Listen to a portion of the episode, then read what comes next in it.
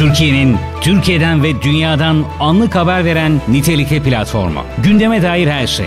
Ben Burç Tunçer. Günün bilmeniz gereken 10 haberini sizlerle paylaşıyoruz.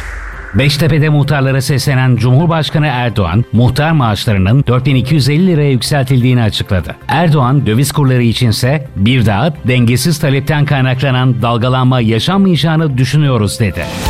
Amerika Birleşik Devletleri Dışişleri Bakanı Antony Blinken, Kiev'deki Amerikan Büyükelçiliği personeline hitap etti. Çalışma azminiz için teşekkür ederim. Ülkeden çıkmak için hazırlıklı olun. Tahliye emri her an ilan gelebilir. Çünkü Rusya aniden bir işgal girişimine başlayabilir dedi.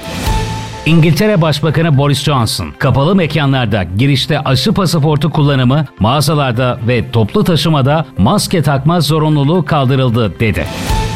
Çiftlik Bank davası sanığı Mehmet Aydın. Biz çiftlik oyununa para yatırın demedik. Orada sucuk, peynir gibi ürünlerimizin reklamını yaptık. Sözleşmede sistemin kapanması halinde 90 gün içinde ücret iadesi yapılacak dedik. Ama insanlar hemen şikayet edince ödemeleri yapamadık dedi. Kremlin sözcüsü Peskov, Ukrayna'daki durumun sona ermesine yardımcı olabilecek her girişime memnuniyetle karşılıyoruz. Türkiye'nin Ukrayna'yı Minsk anlaşmalarını uygulamaya teşvik etmesi durumunda sadece memnuniyet duyacağız dedi. Peskov'un bir başka açıklaması ise şu şekilde oldu. Ukrayna'daki durum çok gergin. Orada silah tedariğini, çeşitli manevraları, NATO ve Batı Avrupa ülkelerinin uçuşlarını görüyoruz. Bütün bunlar Ukrayna çevresinde gerginliğe yol açıyor dedi.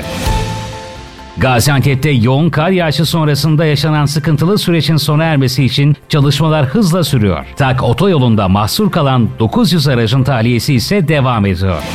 TES Genel Başkanı Bendevi Palandöken, benzin ve motorin fiyatları yeniden düşene kadar akaryakıttan ÖTV alınmamalı. ÖTV alınmazsa enflasyon süratle aşağı gelir, fiyatlar düşer dedi.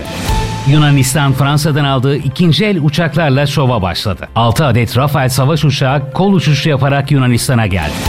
Startup Centrum 2021 Türkiye Startup Ekosistemi Yatırım raporunu yayınladı. Türkiye'de 2021 yılında 323 girişimin aldığı toplam yatırım miktarı 1,5 milyar dolara ulaştı. Toplam yatırımcı sayısı ise 964 oldu. 2021'de en fazla yatırım alan şirket Getir olurken ikinci sırada Dream Games yer aldı. Endonezyalı üniversite öğrencisi Sultan Gustav El Gozali 5 yıl boyunca çektiği selfie'leri NFT'ye dönüştürerek 1 milyon dolara sattı. Ben Burç Tunçer. Günün bilmeniz gereken 10 haberinde tekrar görüşmek üzere. Bildirimlerinizi açmayı ve bizi takip etmeyi unutmayın. Gündeme dair her şey.